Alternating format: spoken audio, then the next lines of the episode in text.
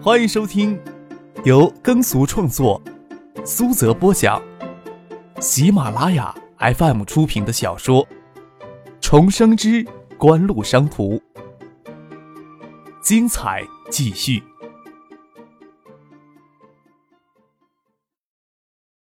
第二百九十七集。是是非非。张克作为旁观者也无从知晓。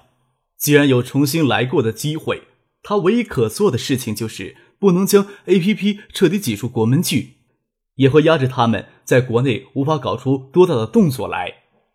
亚洲金融风暴会压制 A.P.P 在两千年之前不会有大的投资动作。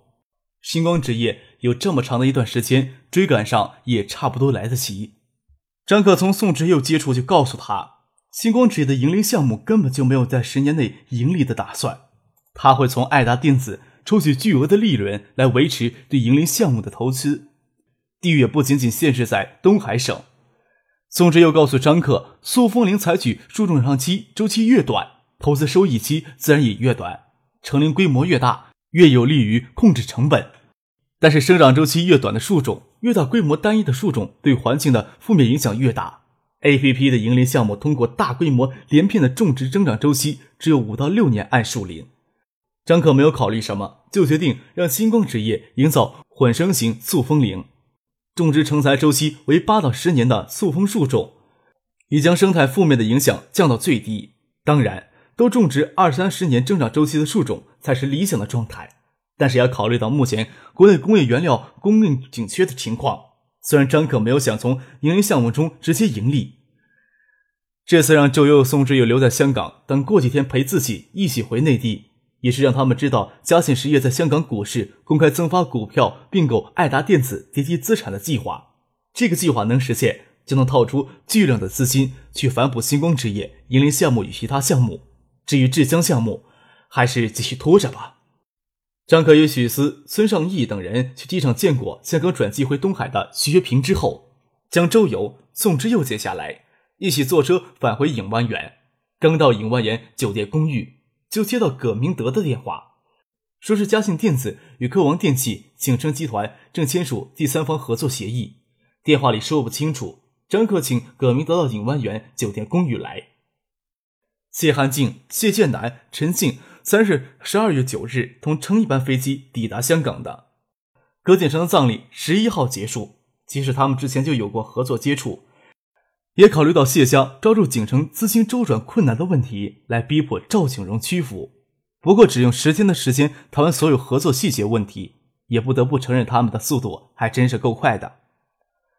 孙尚义夫妇明确表示过，继承家族财产时放弃嘉信电子的股份，也得到其他人的同意。所以赵景荣飞来香港，谢汉静、谢建南、嘉信电子谈判的细节，他们就不是很清楚。葛明德除了与葛云信势如水火，与其他葛家成员十分融洽，所以这边掌握他们谈判的进度还是易如反掌的。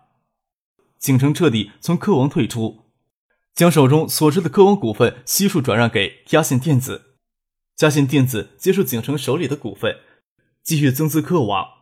将持股比例提高到百分之四十，大雅集团持股比例调整到百分之十六，谢家以正泰、海泰以及谢山个人名义持股百分之四十四，但因大雅集团对海泰有投资，实际持股比例百分之二十左右。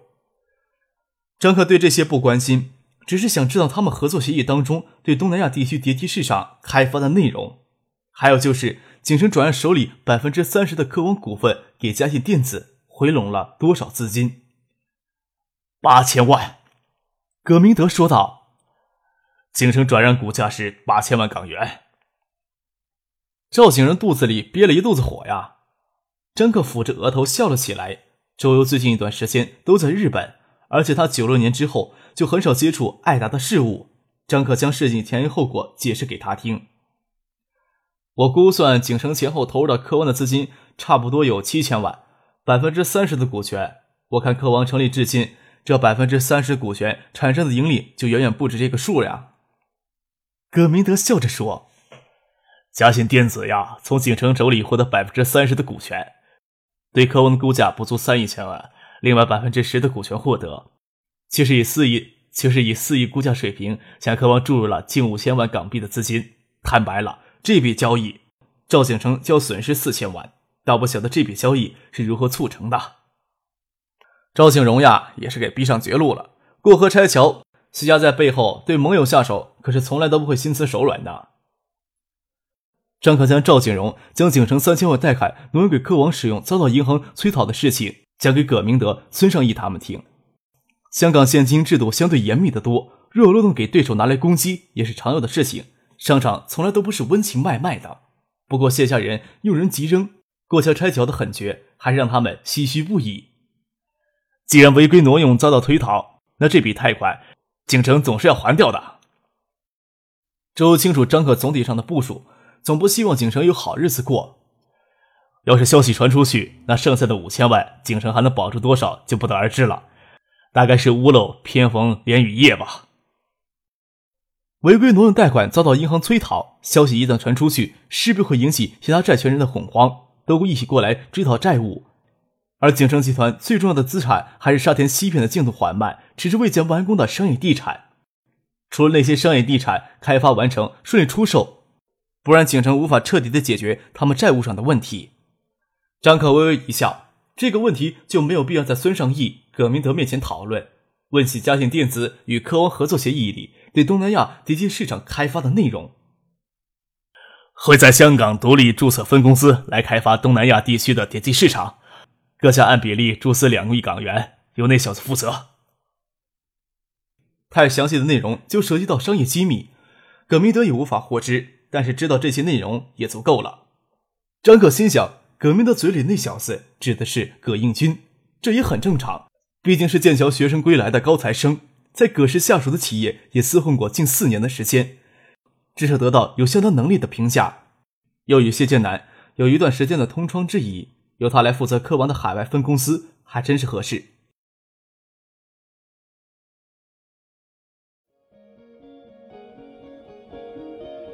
您正在收听的是由喜马拉雅 FM 出品的《重生之官路商途》。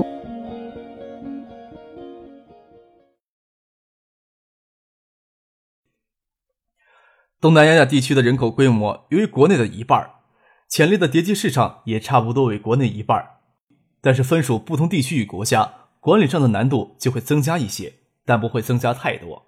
海外分公司。设在香港还是有好处的。香港不仅是全球为数不多的金融中心之一，更是华人商圈当中唯一的金融中心，对东南亚各个国家与地区的辐射能力极强。若是生产基地设在内地，只要在香港建设海外代理总部，就能覆盖整个东南亚地区的渠道商资源网络。但是由于各国关税保护壁垒的作用，进入各国市场产品要加上关税成本，销价自然要高得多。最合适的办法就是利用东南亚地区以国际联盟之间的电子产品关税互利条件，将生产基地设在东盟的某个国家与地区，就可以大幅度降低关税所带来的额外成本。嘉信电子在马来西亚、新加坡都有工厂，这些工厂可以借给科王用。英军资历虽然浅一些，我想他老子会在背后帮他出些力气，再利用阁下在东南亚的影响力，组建代理商渠道体系。也不会太困难呐，孙尚义说道。接下来就要看他们怎么撒钱将摊子铺开了。能想象他们的动作不会太慢呐。孙尚义未说透的意思是说，他们这边也可以适当的加快一下速度。准备工作完成，要将摊子铺开，解决 VCD 碟片的片源问题，高强度的市场宣传，产能扩张，片问题好解决，有国内的经验可以借鉴。只要市场宣传到位。可以预见，碟机与碟片市场能同步打开，市场宣传与产能扩张则意识到直接的巨额投资。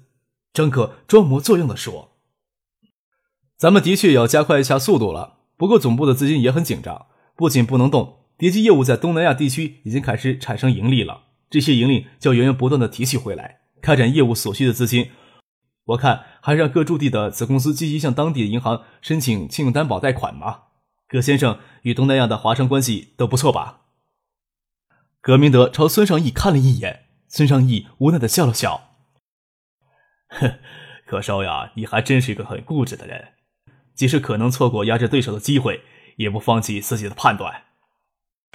对东南亚经济事态担忧是一回事儿，但是实际面临来自竞争对手的市场压力又是另外一回事儿。孙尚义的考虑是完全有道理的。嘉信实业在菲律宾与越南都建有生产基地，完全可以规避东南亚各个国家与地区间的关税壁垒，渠道商网络也差不多建立。要不是明知道亚洲金融风暴极难避免，张可也会在九七年就大力发展东南亚的叠机市场。张可会反复的拿叶真民文章里的理论来劝说孙尚义、葛明德。他笑着说：“没有办法，不撞南墙不回头的倔脾气，不轻易动摇。轻易动摇不会有太深刻的反思，动摇的却是对自己的信心呀。当然，为了配合增发并购方案，需要拉升嘉信实业的股份，并要将科王、青科、步步高、爱多等影碟机厂商的注意力都吸引到东南亚地区去，减轻国内市场的压力。我们的确也要做一些表面文章。”爱达电子与嘉信实业分别公布联合加大对东南亚市场投资，特别是嘉信实业以公告的形式向香港投资人公布这一决定，那就不仅仅是说说而已了。张克扯到这里，才问孙尚义：“孙先生，你说是不是这回事儿啊？”那也只是表面的文章而已。孙尚义见张克态度还是一贯的坚持，只得无奈的笑笑。张克也有他自己的打算。就像他刚刚说的，他建议嘉信实业在东南亚地区开展影碟机业务，要尽可能的利用当地的中长期的贷款，而影碟机所产生的利润也要及时的抽取出来，增加公司的资金流动性。这样一来，就决定了嘉信实业在东南亚地区开展碟机业务就不可能快起来，因为嘉信实业从东南亚十个国家地区各融资几千万，从香港金融市场直接融资几亿相比，复杂程度绝对要增加数倍以上。仅这一项，就将嘉信实业原有的管理人员自傅家俊以下都无法顾及其他的事务了。不可否认，就这一点，嘉信实业内部也存在一定的分歧。张克的建议是人为的增加开发东南亚市场的难度，让傅家俊等原嘉信实业的管理层奔于搏命。未来会证明这一切安排都是正确的，但是这个时候不能拿出来说服别人。张克联合叶家所持嘉信实业的股份要远超过孙葛两家。而嘉信实业在东南亚的叠机业务离不开爱达电子的支持。最主要的，张克的元首对嘉信实业的复兴具有重要的意义。即使某些方面存在着分歧，张克的建议还是得到很好的执行。何况张克将叶真民的那篇文章当成大旗扛出来，也让孙尚义、葛明德、傅家俊等人的意愿有所动摇。张克之所以要嘉信实业采取这种方式开展东南亚地区的叠机业务，除了刻意故意拖延进度、减少投资之外，另外的关键原因是与香雪海、星光纸业从日本争取日元贷款的原因一样，就是想从东南亚各国汇贬值中直接获利。星光纸业这次从日本争取的这位总额达八千万美金的日元贷款，九八年一过就会因为日元贬值的因素，实际减掉近一半。东南亚各国具体贬值幅度，张可不记得，他也没有这么好的记忆力。但是他还记得，当时亚洲主要的货币当中，只有港元与人民币硬撑住，没有大幅的贬值。即使张克在刻意的拖后腿，傅家俊与他的团队在东南亚开展影碟机业务，陆陆续续的进行了一年，也渐有起色。九六年全年的销售额能达到两亿港元，能力之强也见一斑。当初葛明德将傅家俊拉进嘉信实业，就是指望他能帮忙振兴嘉信实业。张克却给了他一副沉重的铁镣，让他再去跳舞。